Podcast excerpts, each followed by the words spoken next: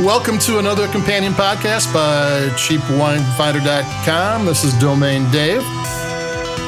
We write up a review of a wine on the Cheap Wine Finder uh, website every well three four times a week, and then we do a companion podcast, and this is it. And today I have a wine that I'm kind of shocked that I haven't had on the website before. We've been doing Cheap Wine Finder for like 13 years, and this is the number one selling Chardonnay for 29 years in a row. It is the Kendall Jackson Vintner's Blend Vintner's Reserve Chardonnay 2020. It's about $11, $12. I think it lists for 17 on the on Kendall Jackson's uh, website, but um, prices are usually higher on websites. They don't want to compete with the stores, and they sell a lot of these in the stores. So in 29 years of Chardonnay, the tastes have gone all over the place. It used to be oaky, oaky, oaky was good, and then for a while, no oak. And somehow Kendall Jackson, who was a family owned winery, still is, uh, founded in, I think, 1982. They've been around forever, and they're one of they're one of the um, leaders in the Chardonnay movement in the U.S. You know, way back when nobody drank anything, and you know, then we started uh, drinking Chardonnay and Cabernet Sauvignon, and, they brought in uh, Pinot Grigio. And then we started getting, you know, Sauvignon Blanc. They wouldn't, they had to call it Fumé Blanc because no one would drink Sauvignon Blanc. It was different back in the old days. And the old days aren't that long ago. It's like the 80s.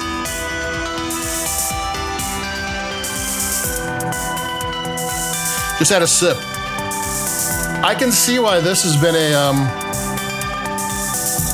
a hit, a huge selling Chardonnay forever. One, they make a lot of it. It's every store. They have a great distribution.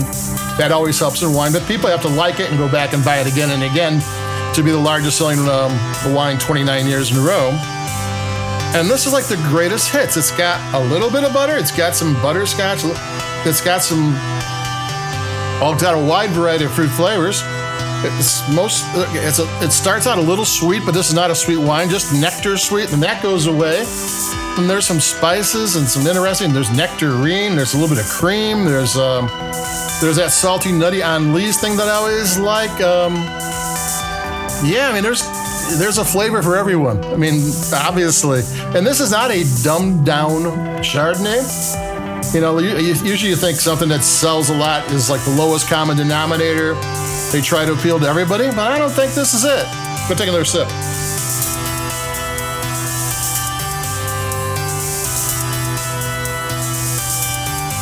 No, this has got personality. This has got flavor. This has got some um, spice. It's got things going on. And there was a lot of.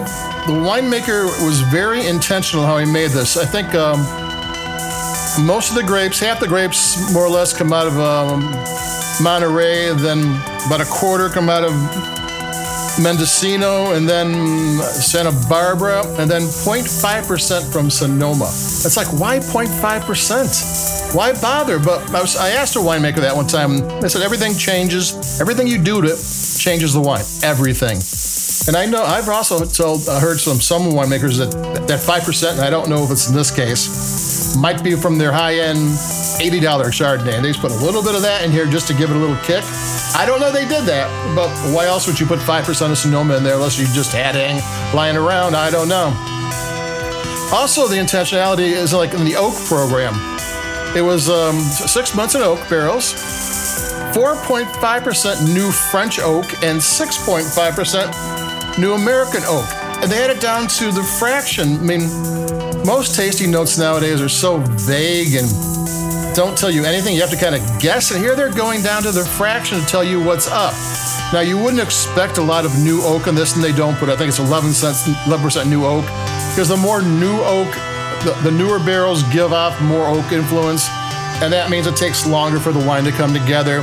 So they want to use used oak barrels where some of the influence is already gone. There's less to give, and they have it all figured out that a second year, second use, a third use, and a fourth use all do this. And you put these all together, you'll come up with this. But like I said, this is a wine made with intentionality. Uh, the winemaker was was very precise, and that's probably another reason why it's number one selling wine uh, Chardonnay for 29 years in a row. they're not fooling around with this wine. We'll take another sip.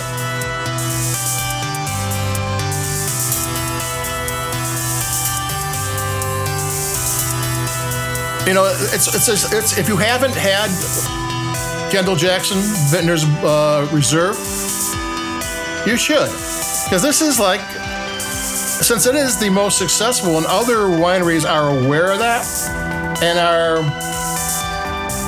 maybe using a little bit of what Kendall Jackson does in their wines, not not copying, but finding trends. So if you have this and then you have your own, you can maybe uh, maybe your own favorite. Maybe you can see a few things that come together.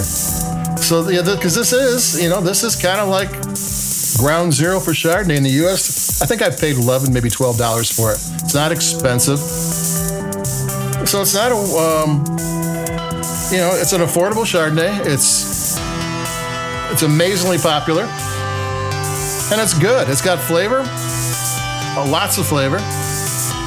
It's got a little bit of sweetness. It's dry. It's yeah, it does. It has it all. The acidity makes you smack your lips and want to take another sip.